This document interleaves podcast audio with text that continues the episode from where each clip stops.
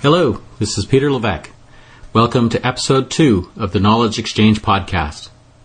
This podcast series is a product generously supported by the Canadian Council on Learning, Canada's leading organization committed to improving learning across Canada and across all walks of life.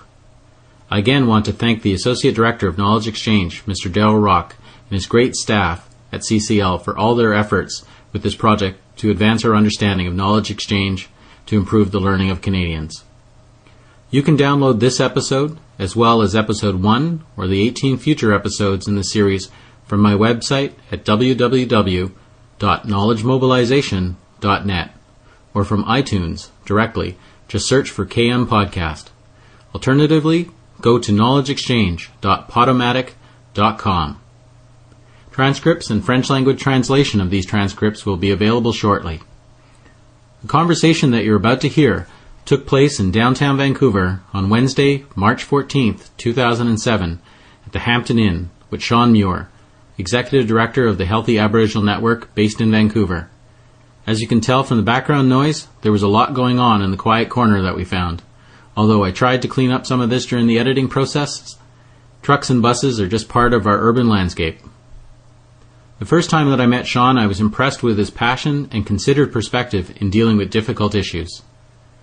I was very impressed with the results he was obtaining from a simple product, a comic book on suicide prevention. This knowledge exchange tool is an example of how innovation doesn't always come with all the bells and whistles, but sometimes in using a tool that we know well in a different way. In this podcast, you will hear Sean talk about youth engagement, using storytelling, that the content can be serious even if the format doesn't look serious. Sean will talk about the challenges of evaluating innovation and new uses for things that we think we know well.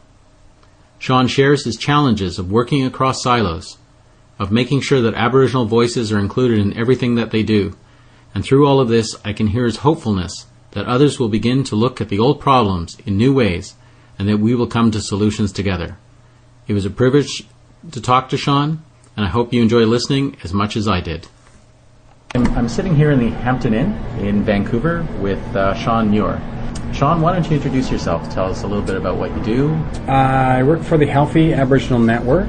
We do nonprofit promotion of Aboriginal health, literacy, and wellness. Essentially, we create comics on health and social issues uh, for youth and animated shorts as well. And how long have, have you been doing this? I guess since January 2005.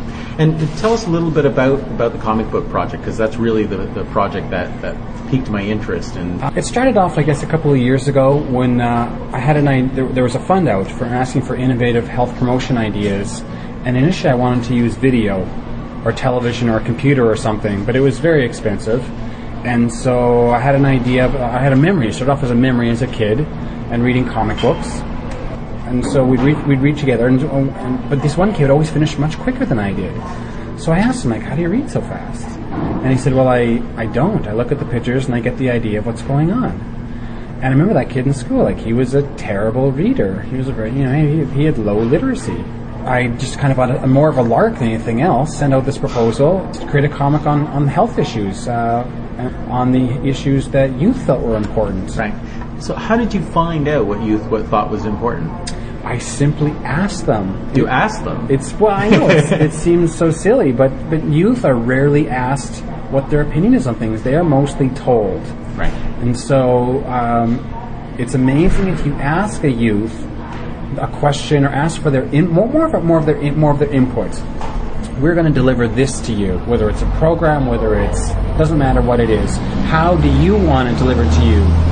It's amazing what they'll tell you various organizations have described um, knowledge exchange as bringing people and evidence together to influence behavior. How does comic books influence behavior? I think that um, whenever you have a resource that, that youth like, I think that you got a much there's a much higher chance of having buy-in. Uh, if you ask any parent, like how many times has their kid seen Shrek, any other animated shorts, you know they'll say, you know, in a lot of cases, dozens and kids love it. And, and I think, I mean, and that's how you teach kids. It's in school. There's repetition. algebra isn't taught solely once and moved on. It's gone over and over and over. So they read these comic books over and over Yeah. and over again. Yeah. And so how do you how do you design the, comic book to make sure that what's included in it is good evidence? how, how we get re- repetition or, or, or increased or, or more exposures, I guess, is it's got to be good content. Right. So first of all, it's all our stuff is story based. It's not suicide this, suicide that, or diabetes this, diabetes that. It's it, it, we, we create a story, and so that's how we get buy-in from youth. So why don't you tell me a little bit of the story around around suicide? That's an issue that, that has interested me for a while, and I'm, I'm astounded by the, the the levels of suicidality in, in Aboriginal populations in Canada, even when you just compare them to the to the rest of the population. So what's the story in the comic book around suicide? Uh, the story is about a First Nations youth that uh, has difficulty in school. He's picked on. He's not understood by his teacher. He's socially isolated. One day he just finds too much. It's, he just has an awful, terrible day, and he considers taking his life. And uh, an elder comes in and, and intervenes on his uh, with him and tells him a story, and he's transported to this uh, mystical world where where, where uh, these two spirits, Wisakachak and Witigo, fight over uh, over his fate. And in the end, Kyle ends up standing up for himself and saying, "I, I don't want to die. I don't believe in the things you say about me. You don't have any power over me. I don't I don't want to die." And he defeats the evil the evil the evil spirits. And I think that I mean that part is you know is not necessarily so relatable, but certainly the kids. The, the fantasy part of it, they love the fantasy part of it, but the part that's relatable, where you get the real buy-in, is up front. Right. When you tell the kids, you know, hey, school's tough, school's hard, you know, life is tough at that age, um, and they find it really relatable. So you've had great success with this particular one. How many of these have you produced? Uh, Forty-three thousand so far have been sold across Canada to date. And that compares to something like Spider-Man.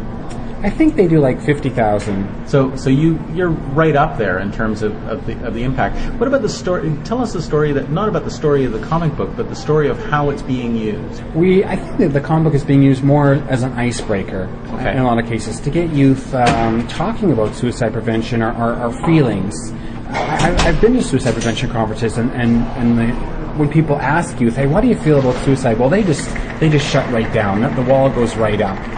But if you can show them a video, which kind of they find relatable, they like, they're interested, they're much more likely to start talking about it or, or, or, or read a comic that they like. We hear from parents who say that you know their kids won't read anything, but they'll their kids will read that comic over and over again. I know that school teachers are using them uh, for having their students write book reports. Kids with low literacy who can't get through a novel.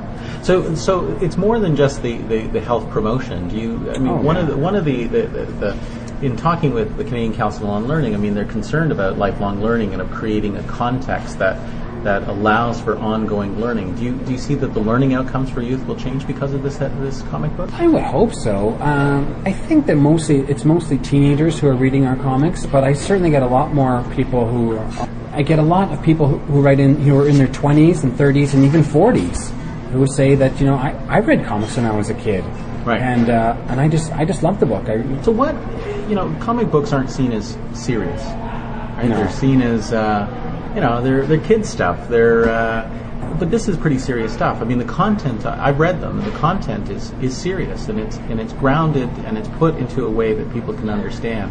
What would you say to, to an agency or an organization that says the comic books aren't serious? Well, it depends on the content. I mean, they're not meant to be funny. They're not ha ha. They're not Archies. They're not. I mean, they're.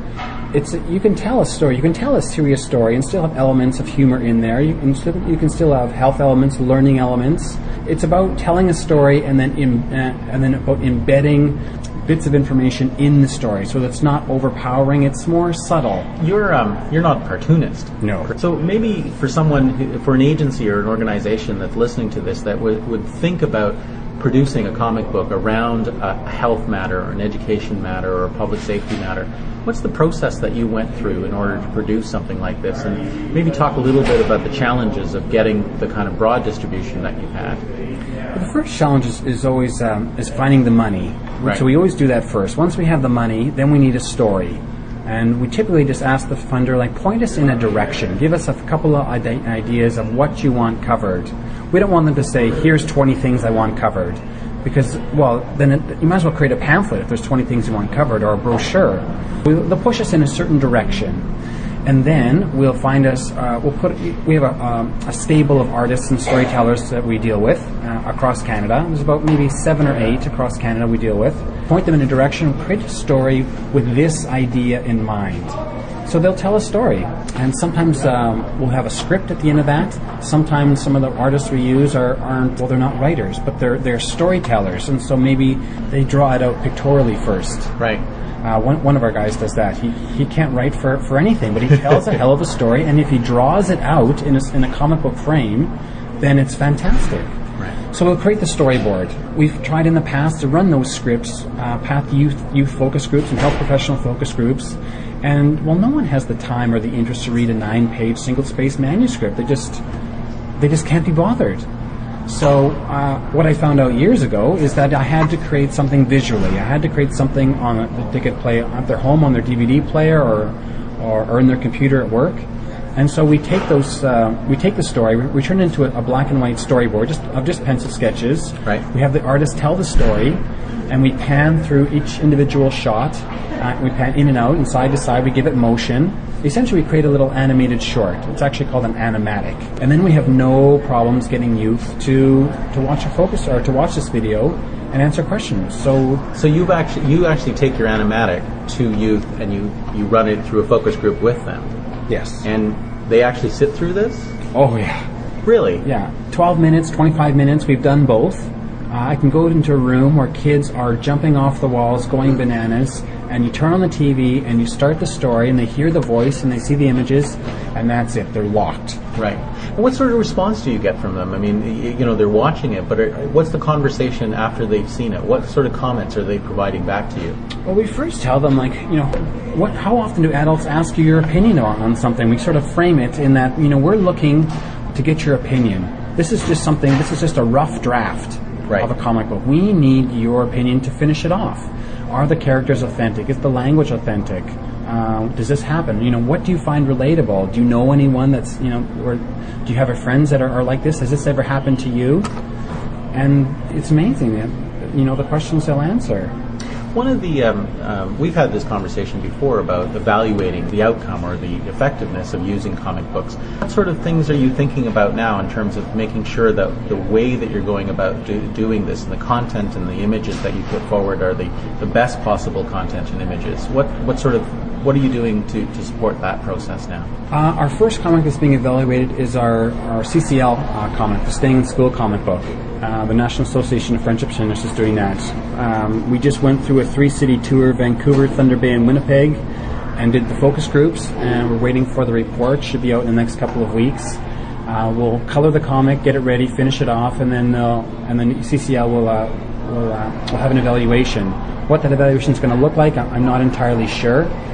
But there, there is this this entire process, this ongoing conversation in many different places to make sure that as a tool, this this kind of form of knowledge exchange is, is reaching the audience in the most effective way. Yeah, I think the idea is what did learn, what did youth glean from the video? Um, whether they actually stayed in school longer. I mean, that that's you're talking about s- several years, and you'd have to test, you know, thousands of kids, and I mean, that, I think that would be quite difficult. What did the comic teach the kids? What did they glean from it? I, I I think that can be measured for sure.